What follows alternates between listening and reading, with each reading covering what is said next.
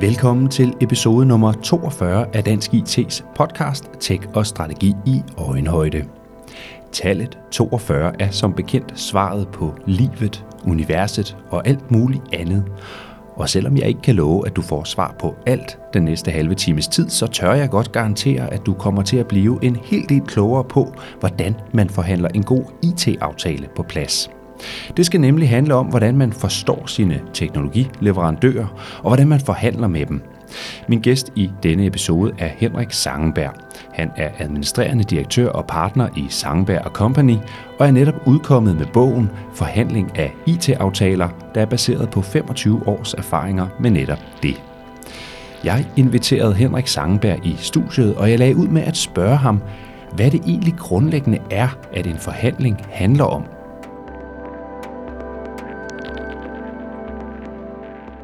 Man kan, man, man kan måske træde trin tilbage og sige, det er der, det er der forskellige svar på. og, og, og vi bekender os ligesom til en skole, som er, er det, man kalder Harvard-skolen, øh, som går ud på at definere forhandling som fælles problemløsning. Altså vi har to mennesker, to virksomheder, to øh, delegationer, hvad det nu er, øh, der skal have løst et fælles problem. Øh, og i en IT-sammenhæng, der vil det sige, at man skal indgå en aftale. Og, og, og der er en række udfordringer, der skal løses, før man kan indgå en aftale. Og hvis man, hvis man bruger den metafor, altså fælles problemløsning, øh, så giver det også anledning til en helt bestemt måde at kigge på, hvordan man tilrettelægger forhandling.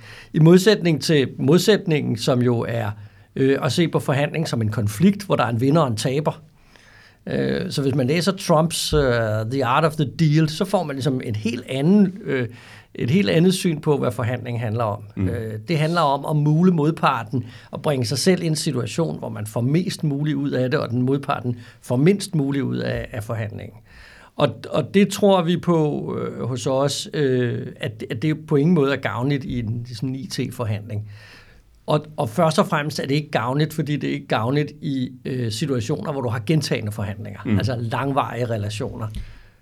Ja, fordi du skriver jo øh, indledningsvist i, i, i din bog her, altså Forhandling af IT-aftale, der skriver du, at det her det er ikke en guide til, hvordan man øh, besejrer modparten i en forhandlingssituation, fordi målet er, at ingen går fra bordet som tabere, Hvorfor, hvorfor skal det være sådan? Ja, det lyder jo også sådan. Det, det lyder meget flot, men, men hvorfor egentlig?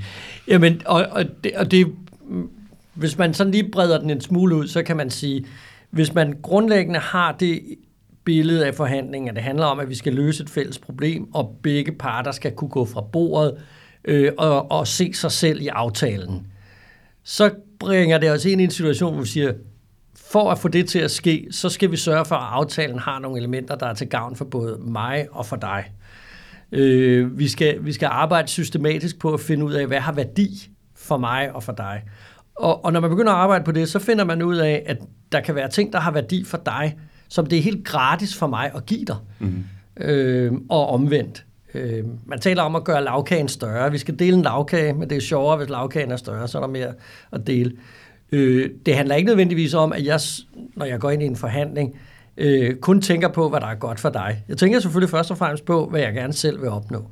Men hvis jeg har det mindset, øh, at vi i fællesskab skal finde ud af, hvordan vi gør det her til den bedst mulige aftale, øh, totalt set, så opnår man typisk mere for sig selv mm. også. Mm. Altså, og, og den opfordring, hvis man kan kalde det det, om, om at have det mindset, retter sig vel så i virkeligheden både mod, mod kundesiden og leverandørsiden? Ja, øh, jo jo, helt klart, og man kan sige, der skal to til tango, og den gode forhandling er jo en, hvor begge parter går ind i det her mm. øh, øh, rum med den hensigt, at vi prøver at finde elementer, der er til gavn for de, for de to parter. Og nu kommer vi jo senere sikkert til at tale lidt om prisen, som jo er en, mm. en relativt vigtig ting, og hvor man øh, nogle gange jo godt kan komme i en situation, hvor man siger, jeg vil gerne have en, en lav pris, for jeg køber, og du gerne have en høj pris, fordi du sælger, og, og, og det kan måske være svært sådan lige at og, øh, og finde et, et sted, hvor vi begge to vinder mm. i sådan en situation, hvor vi står langt fra hinanden. Men der handler det ofte om at hive mere ind i forhandlingen. Mm. Øh, ja, for, for, lad os bare prøve at sætte det udgangspunkt med, med, med prisen. Er det det primære, der er på spil, når man har en forhandling? Eller, eller hvad, vil, hvad vil du sige, den ligesom inkluderer den forhandling, vi skal ud i? Man, man kan sige, at nogle forhandlinger er meget forskellige, og IT-forhandlinger er meget forskellige. Øh, øh, og prisen spiller selvfølgelig i langt de fleste IT-forhandlinger en, en relativt stor rolle. Men, men der er mange andre ting i spil også. Øh, og lidt afhængig af, hvad det er for nogle typer af aftaler, så øh, hvis man for eksempel taler om en udviklingsaftale, altså, så kan det jo være lige så vigtigt, at man har de rigtige ressourcer med på leverandørens hold, som at man får den laveste pris. Mm. Øh, man kan jo tale om, at det man i virkeligheden køber, det er jo et, enten et projekt eller en ydelse, der helst skulle virke for en. Øhm, og, og, og det er der mange andre ting, altså det er der mange ting i den her aftale, der er med til at påvirke, om vi får noget, der virker eller ikke virker. Mm. Øh, og, og det kan være alt lige fra, øh, hvad det er for nogle personer og mennesker, vi, øh, altså ressourcer, vi sætter ind, til øh, de aftalevilkår, der, der gælder. Og der kan man sige, på dit spørgsmål, så vil man sige, at prisen det eneste vigtige? Nej, i mange situationer er vilkårene mindst lige så vigtige. Og nogle gange, så hvis du regner ud, hvad vilkårene faktisk er værd, så kan de være meget mere værd, også når du kapitaliserer dem, som man kan gøre. Ikke? Mm. Altså hvis man for eksempel siger, øh, hvis man insisterer på en bodsbestemmelse, så vil modparten øh, stort set altid, altså så vil leverandøren, hvis en kunde, hvis en kunde in, insisterer på en bodsbestemmelse, for eksempel, så vil en leverandør altid kapitalisere den. Sige, den har en pris. Det er ikke altid, man får at vide, at den har en pris, men den har en pris. Mm. Øh, og det vil sige, at det vilkår koster penge. Udtrædelsesret koster penge. Øh, øh, kortere aftaler bliver, bliver dyrere per år end lange aftaler. Så der er sådan en lang række vilkår, som, som koster noget, fordi de faktisk koster noget for, mm. øh, for modparten. Mm. Og det er med at finde frem til, at vilkår kan, kan veksles til penge. Vilkår kan veksles til økonomi. Mm øh, betyder, at hvis man entydigt er fokuseret på prisen, så misser man noget her. Mm. Jeg kan ikke lade være med at tænke på, at meget af det her vil også handle om noget, noget tillid til hinanden. Øh, hvis man skal have en dialog omkring tingene, så bliver man også nødt til at åbne lidt op, og dermed blotte øh, nogle af de øh, ting, der ellers kunne være hemmeligheder, kan man sige. Hvordan, hvordan får man skabt den der tillid? Har du nogle gode øh, råd til det? Ja, to, to, øh, to sådan veje, vi kan gå ned af det spørgsmål. Den ene, den, som jeg, det ene tænker jeg, at vi parkerer lidt, men den handler om, at helt basalt set, så handler forhandlinger om at kunne skille det, der har med menneskerne, fra det, der handler om problemet. Mm. Altså noget af det, der sker i lokalet, er, at vi, det, det er sådan en forhandlingspsykologi. Øh, og det handler om, at øh, stoler jeg på dig, når vi står og forhandler, øh, øh, spiller du med i det her spil, vi nu gerne vil have op at køre, der handler om fælles problemløsning, eller er du imod, er du kontrær, er du fornærmer du mig, øh, gør du alle de her ting, der gør det svært at forhandle. Den type af problemer skal løses for sig selv. Mm. Og så er der de andre problemer, der handler om, vi kan ikke blive enige om det her, fordi du kommer fra en virksomhed, der vil sælge et produkt til en bestemt pris, og jeg kommer fra en virksomhed, der simpelthen ikke mener, at det produkt er så meget værd for os. Men det er en, øh, det, og det er sådan en mere forhandlingsteoretisk problemstilling. De to ting skal du kunne skille ad. Og tillid bor jo der, mm. et eller andet sted. Mm. Ikke? Altså du kan sige, hvis, hvis, ikke vi, øh, hvis ikke vi agerer på en fornuftig måde, så skal vi håndtere det. Det har jeg skrevet sådan et helt kapitel om øh, i, i min bog, der handler om ubehagelige situationer og besværlige personer, hvor vi ligesom går ind i det rum og begynder at kigge på, hvad gør vi med de der mennesker, der opfører sig åndssvagt øh, eller besværligt øh, bøvlet i en forhandling. Men, men, men dit spørgsmål peger også ind i sådan et mere øh, hvad man sige, teoretisk problem, som faktisk har et navn i, øh, i forhandlingsteori, der hedder forhandlerens dilemma, mm. som grundlæggende handler om, hvis vi to møder hinanden for første gang øh, og skal forhandle om et eller andet, så øh, lad os sige, at vi skal forhandle om, øh, at øh, du skal købe, øh, skal købe en gammel bil af mig. Mm-hmm. Øh, så øh, kan det være, at du kommer til mig, og du, du skal købe den her gamle bil, og du har virkelig brug for en bil. Altså, det, du er virkelig desperat. Du har faktisk kun i dag til at købe den her bil, og det er sidst på eftermiddagen. Øh, øh, så, så, så din interesse i at købe bilen, den er meget, meget stor. Det vil sige, du vil meget gerne lukke den her handel. Mm. Øh, hvis du fortæller mig det, hvis du kommer ind ad døren og siger, Henrik, jeg vil godt købe en bil af dig, jeg vil godt købe din bil, for jeg skal simpelthen bruge en bil i aften, så har du ødelagt din forhandlingsposition. Mm-hmm. Men, men øh, så, så, så det vil være dumt. Det vil være dumt at åbne på den måde. Øh, på den anden side, så kan man sige, jo mere vi ved om hinandens interesser, altså for eksempel, at jeg ved, at du faktisk gerne vil købe den her bil, øh, og at du faktisk har brug for bilen, og du har brug for bilen, fordi du skal køre hele din familie til Jylland, Og inde i, mit, øh, inde i min garage, der har jeg i øvrigt to børnesæder. Og jeg, nu får jeg at vide, at øh, du virkelig skal bruge den, for at køre din familie til, øh, til Jylland i aften, og du skal faktisk have dine to børn med, og du faktisk heller ikke nogen børnesæder. Altså jo mere du fortæller mig, jo mere kan jeg sige, så får du sgu børnesæderne med gratis. Det er ikke noget problem. Jo bedre en deal kan vi lave. Mm. Ikke? Jo bedre kan forhandlingen blive, mm. jo mere jeg ved om dig. Jo mere jeg ved om dine interesser. Og hvis du ved, at, øh, at øh, den her bil, den, øh, den er belånt øh, op til, til, til 30.000 kroner, så jeg kan ikke gå under 30.000 mm. kroner, så er det jo selvfølgelig meget rart at vide. Men, men jeg ønsker ikke nødvendigvis at fortælle dig, hvor min smertegrænse ligger i starten. Mm. Altså jeg ønsker heller ikke fra starten at, at, at lægge det hele på bordet. Det er forhandlerens dilemma. Ikke? På den ene side, fordi vi får en bedre deal, mm. vi får en bedre forhandling, hvis vi ved noget om hinanden. På den anden side, hvis man lægger noget på bordet, kan man ødelægge sin forhandlingsposition. Løsningen på det, som jo også står i bogen, mm. kun koster 300 kroner. der var mange løsninger. Nej, løsningen på det er jo, at man fortæller om karakteren af sine interesser, mm. uden nødvendigvis at fortælle om intensiteten. Mm. Så du går ind og siger, jeg er i markedet for at købe en bil, mm. og jeg vil faktisk gerne købe en bil i denne her uge, eller jeg vil gerne købe en bil inden for en relativt kort periode, så jeg er her for at forhandle om en bil, og hvis jeg kunne købe den hurtigt, vil jeg egentlig gerne det. Mm. Uden at fortælle mig, at du er desperat. Og hvis jeg fortæller dig, at øh, øh, jeg har bilen her, øh, jeg har også nogle forskellige andre ting, som kunne bringes i spil, hvis det kunne være interessant, så kan vi sammen... Øh, så man åbner lidt op, uden at åbne for meget op? Ja, og så, forvent, og så tilliden kommer jo ved, at nu åbner jeg lidt op, mm. så skal du åbne lidt op. Ja. Så nu har jeg givet lidt, så skal du give lidt. Henrik Sangenberg, et af de øh, tricks eller øh, kort, man kan spille, tænker jeg, det er jo det her med øh, at sige, ja, jeg, jeg forhandler jo også lidt med, med en anden leverandør her, øh, som, som også har et godt produkt øh, i samme kategori. Er, er det klogt at spille det kort? Det kan jo være med til at presse den, man er i gang med at forhandle med, tænker jeg, rent øh, prismæssigt. Jamen nogle gange, ja, det, det er et super godt spørgsmål. Øh, og som vi jo også ofte får, hvor meget skal du egentlig fortælle om, hvad dine alternativer er? Mm.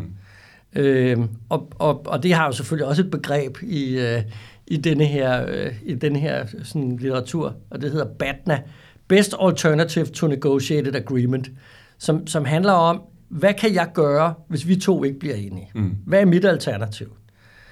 Og det er vigtigt, at du kender dit alternativ. Det, altså, så, så hvis du er i gang med at købe et produkt, så er det vigtigt, at du ved, om der er et alternativt produkt, du faktisk kunne købe.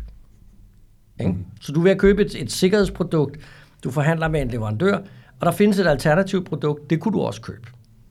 Eller der findes et alternativt produkt, men det er der ikke nogen af dine teknikere, der, der kunne tænke sig at, at, at bruge. Så det er faktisk ikke et reelt alternativ. Mm. Så er det ikke en BATNA. Mm. BATNA'en er de reelle alternativer. Og det skal man bruge en del tid på, før man overhovedet sætter sig til forhandlingsbord. Der skal man have spurgt sig selv, hvad er mine BATNA'er? Mm. Og BATNA'er kan jo både være at købe noget andet, det kan også, lade være, det kan også være, at man lader være med at købe noget. Øh, det kan, altså, der, der kan være mange typer BATNA'er, øh, alt efter hvad det er for en forhandling. Og vi bruger også bogen til at, at, at vise forskellige typer af BATNA'er. Det, der er det vigtige, det er, hvornår bruger du så din BATNA i forhandlingen? Og der er vores anbefaling, det er først, når det er absolut nødvendigt. Ja. Fordi modparten har ofte en frygt for en BATNA, der er værre end den, du reelt har. Mm. Så et eller andet sted kan du risikere i virkeligheden at ødelægge din forhandlingsposition. Modparten ved godt, at der er alternative produkter. Mm. Men modparten ved måske ikke, at du faktisk kun kigger på et af dem. Mm. Der, der er jo nogle øh, områder, når man skal ind og forhandle en IT-aftale, hvor man måske har en relativt god idé om, hvordan ser det ud med priserne på markedet, hvad er egentlig fair og rimeligt her. Og så kan der være andre områder, hvor det er mere diffust, og det kan være sværere lige at, at sammenligne med noget andet. Man kender måske ikke nogen, der lige har skulle have den samme type løsning. Øh, hvad gør man så, hvis man er lidt på bar bund i forhold til, hvad er egentlig den rigtige pris og de rigtige vilkår her? Ja, der, der er jo virksomheder, øh, der, der lever af at sælge den slags mm. information. Og der, der skal man jo gøre op med sig selv. Øh, hvor, altså, hvor meget vil det betyde? Hvor mm. meget vil det kunne rykke, at jeg rent faktisk kender markedsprisen? Og hvis man taler om en aftale på 50 eller 100.000 kroner, så øh, er det nok bedst sådan set bare at bruge sit netværk, ringe rundt. Ja. Øh, LinkedIn er jo en fantastisk opfindelse til at finde ud af, hvem, hvem, hvem, hvem kunne nok hjælpe en med, med, med sådan lidt, øh, lidt priser. Men, men hvis, det, hvis det er mange millioner kroner, så, så mener vi jo, at så bør man jo gå professionelt til, til, til værks, og så finde ud af, er der nogen, der kan sælge den der type informationer til en. Mm. Og der er som sagt konsulent- og rådgivningsfirmaer, både nationale og globale, der, øh, der, der lever af at sælge den slags information. Øhm, det er jo kendetegnet ved, ved, ved, ved det marked, vi er i her, det er, at det er jo meget lidt transparent. Mm. Altså, så, så altså, der er jo ingen, der betaler listepriser. Øh, så, så, så det, der er interessant, det er, hvor meget rabat får du for, hvad, hvor meget rabat er det normalt, at man får for listeprisen. Og det er der jo nogen, der, der holder styr på, og det kan man, den information kan man købe. Mm. Øhm, og det, øh, det vil jo ofte være... Altså, der er, jo, der er jo ikke nogen, der går ud og køber hus. Det håber jeg ikke. Uden sådan at have nogenlunde styr på, hvad den gennemsnitlige kvadratmeterpris i området er. Mm. Og her taler vi jo om indkøb, der er langt, langt større ofte. Og der, der er det efter min mening jo sådan mm. ret tid omhu, at man gør det. Mm. Så er der jo det her med, altså hvad er man for en, for en type kunde? Er man, er man en traditionel dansk øh, mellemstor virksomhed, øh, der trods alt ikke fylder så meget hos øh, Microsoft i deres kundekartotek? Eller er man bestseller, eller jysk, eller nogen, der skal virkelig ud og lande en, en stor aftale? Så er der vel lidt mere at forhandle om, hvis man kommer med de muskler bag, eller hvad? Øhm, nej, øh, eller det er jo klart, der er mere at forhandle om. Altså, det er jo nogle større aftaler.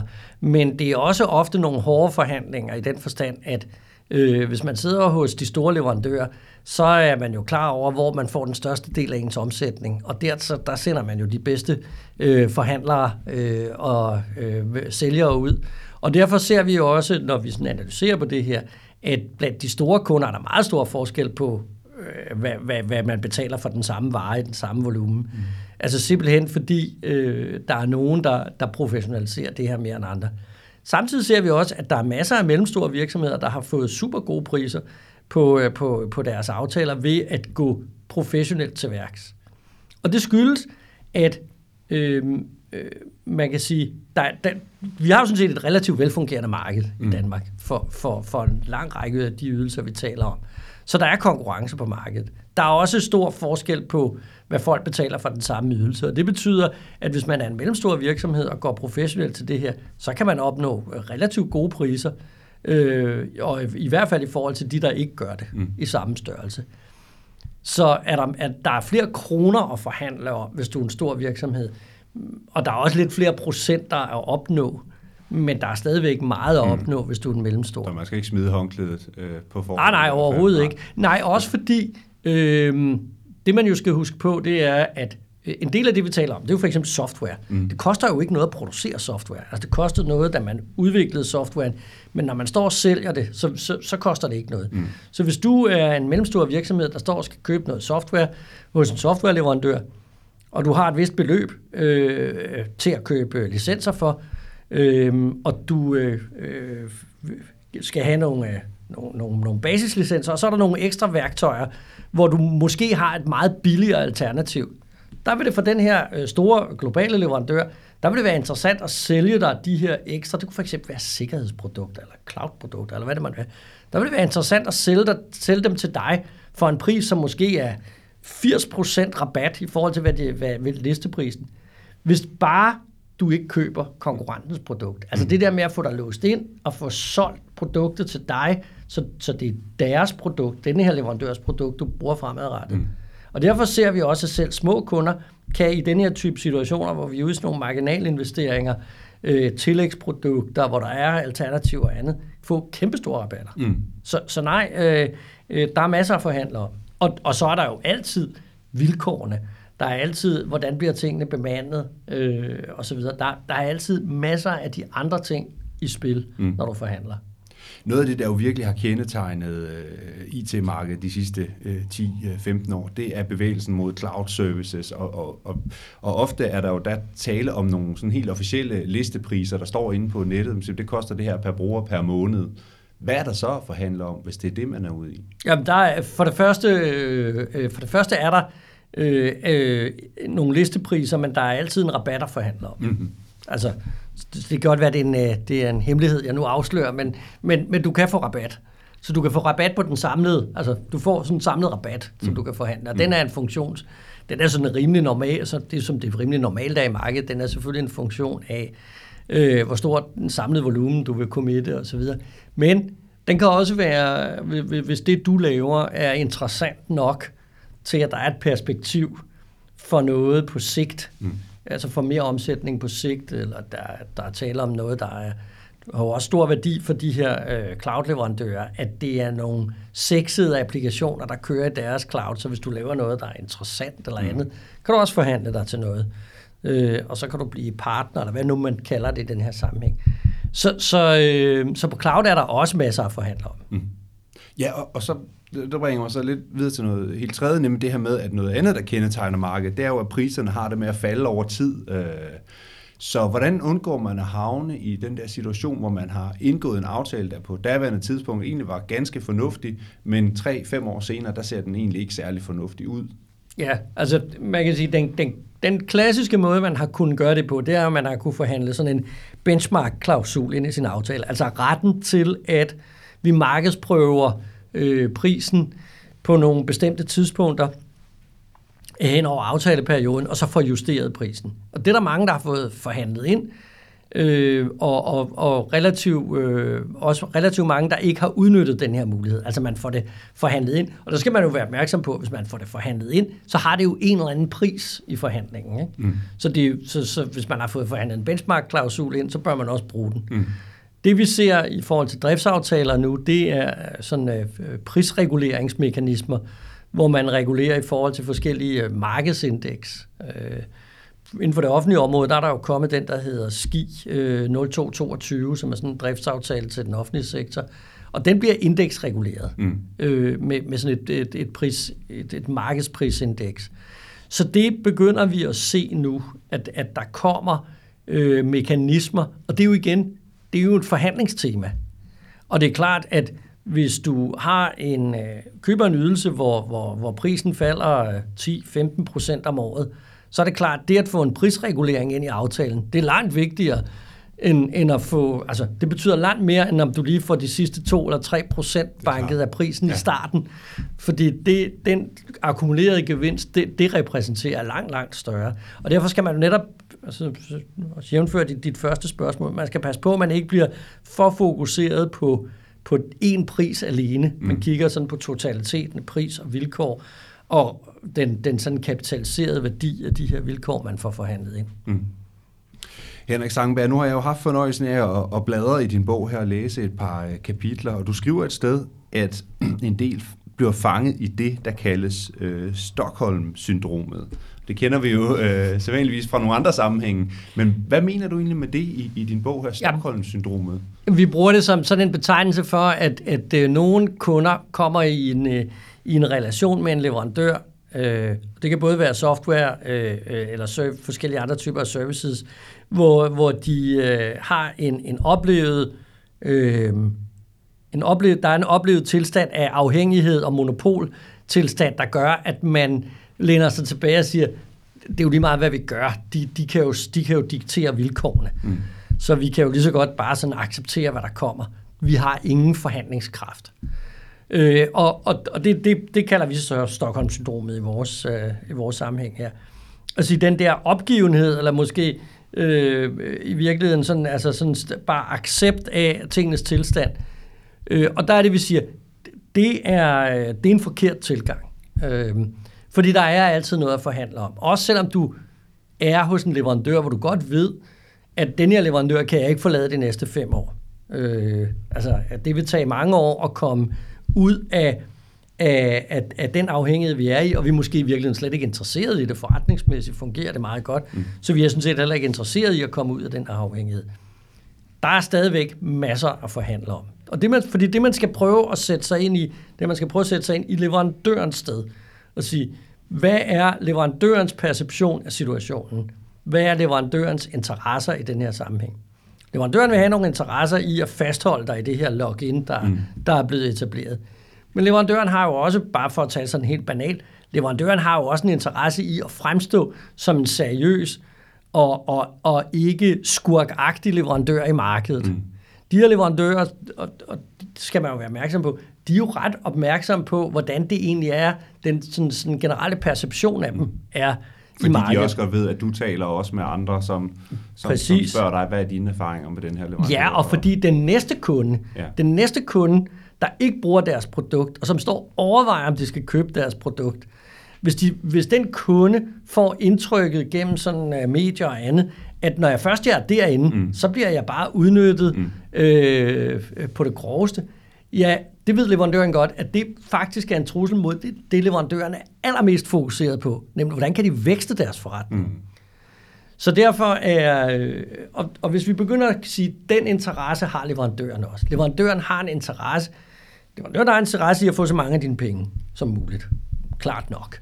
Øh, og også få så mange penge for de produkter, du køber som muligt. Men leverandøren har også en interesse i, at du bliver ved med at købe de nye produkter. Mm. For eksempel cloud-produkter, mm. vi talte om lige før, mm. ikke?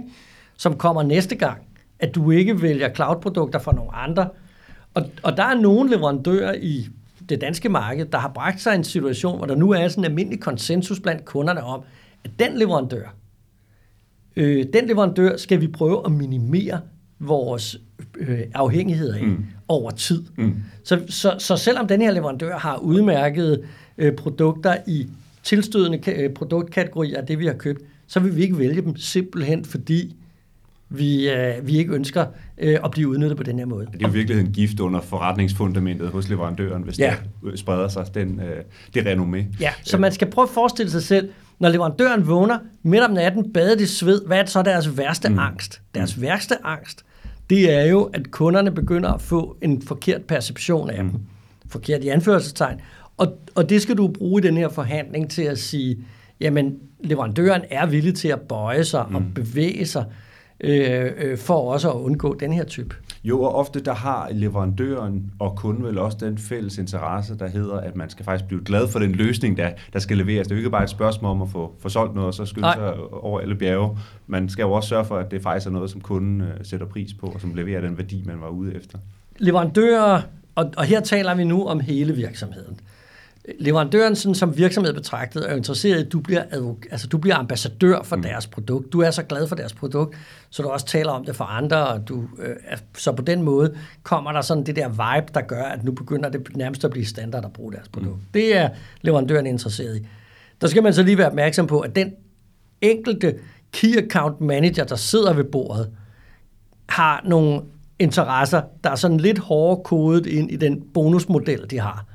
Så, så, øh, og, og det er det der med nogle gange at skille menneskerne fra problemet. Mm. Nogle gange er problemet, at du forhandler med mennesker, hvis eneste interesse, det er at få solgt tingene til en bestemt pris, punktum.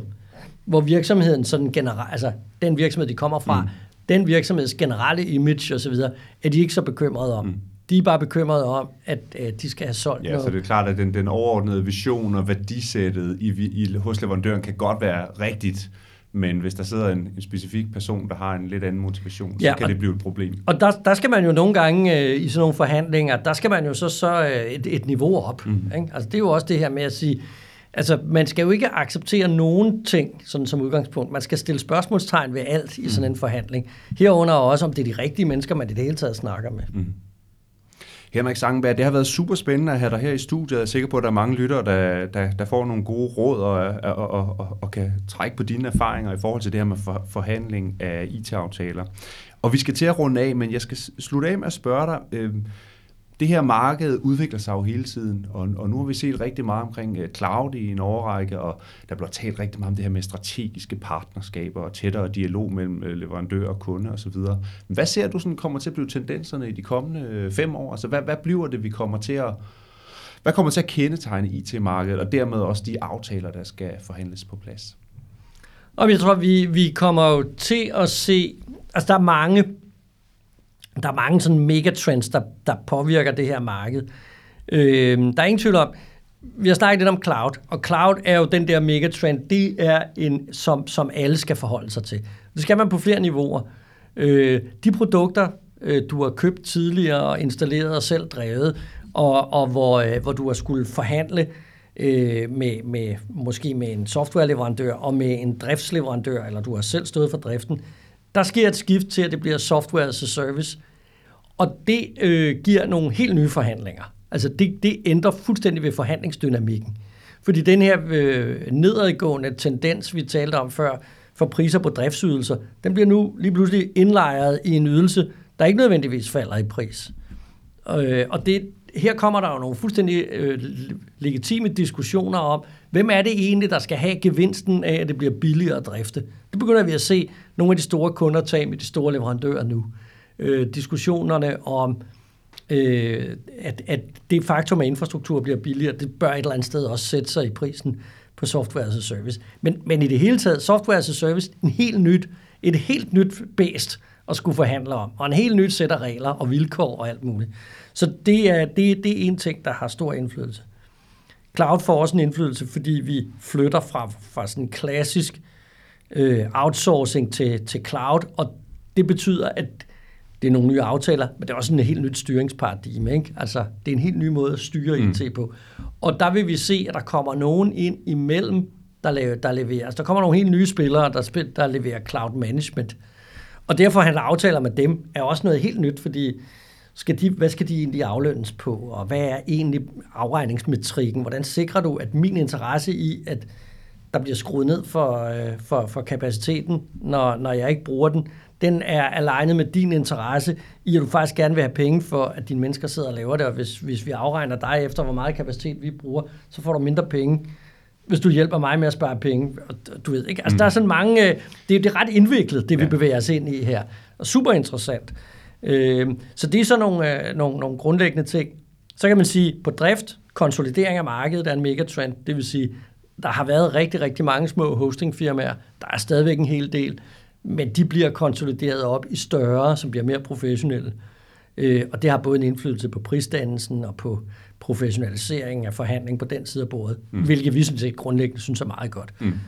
Øh, og så øh, den sidste, man kan sige, det er øh, vedligehold af, og det gennemgår vi også i bogen, at vi gennemgår de der forskellige aftaletyper, men på, på vedligehold, der ser vi sådan en trend i retning af, at, øh, man, at de her aftaler i langt højere grad bliver øh, øh, forhandlet ind, hvor man, hvor man afregner efter, hvad det er for nogle aktiviteter, der bliver gennemført, i stedet for enten, at det var fast pris, eller det var efter, hvor mange timer, der blev mm. brugt. Og det lyder sådan lidt teknisk, men, men det har faktisk en, en kolossal indflydelse på den samlede betaling, og på, hvordan du styrer de her aftaler. Så det er også sådan nogle, uh, nogle megatrends, der, der, der vi, vi, vi ser i markedet, og som påvirker de her forhandlinger. Henrik Sangenberg, tak fordi du kom i studiet til en, øh, om ikke en forhandling, så i hvert fald et interview. Tak fordi du kom. Det er slet.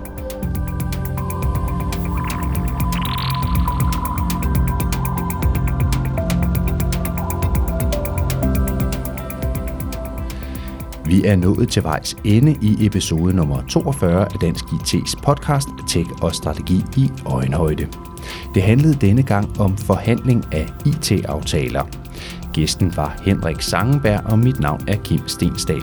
Du finder alle vores podcasts på adressen dit.dk-podcast og i podcast-appen på din smartphone eller PC.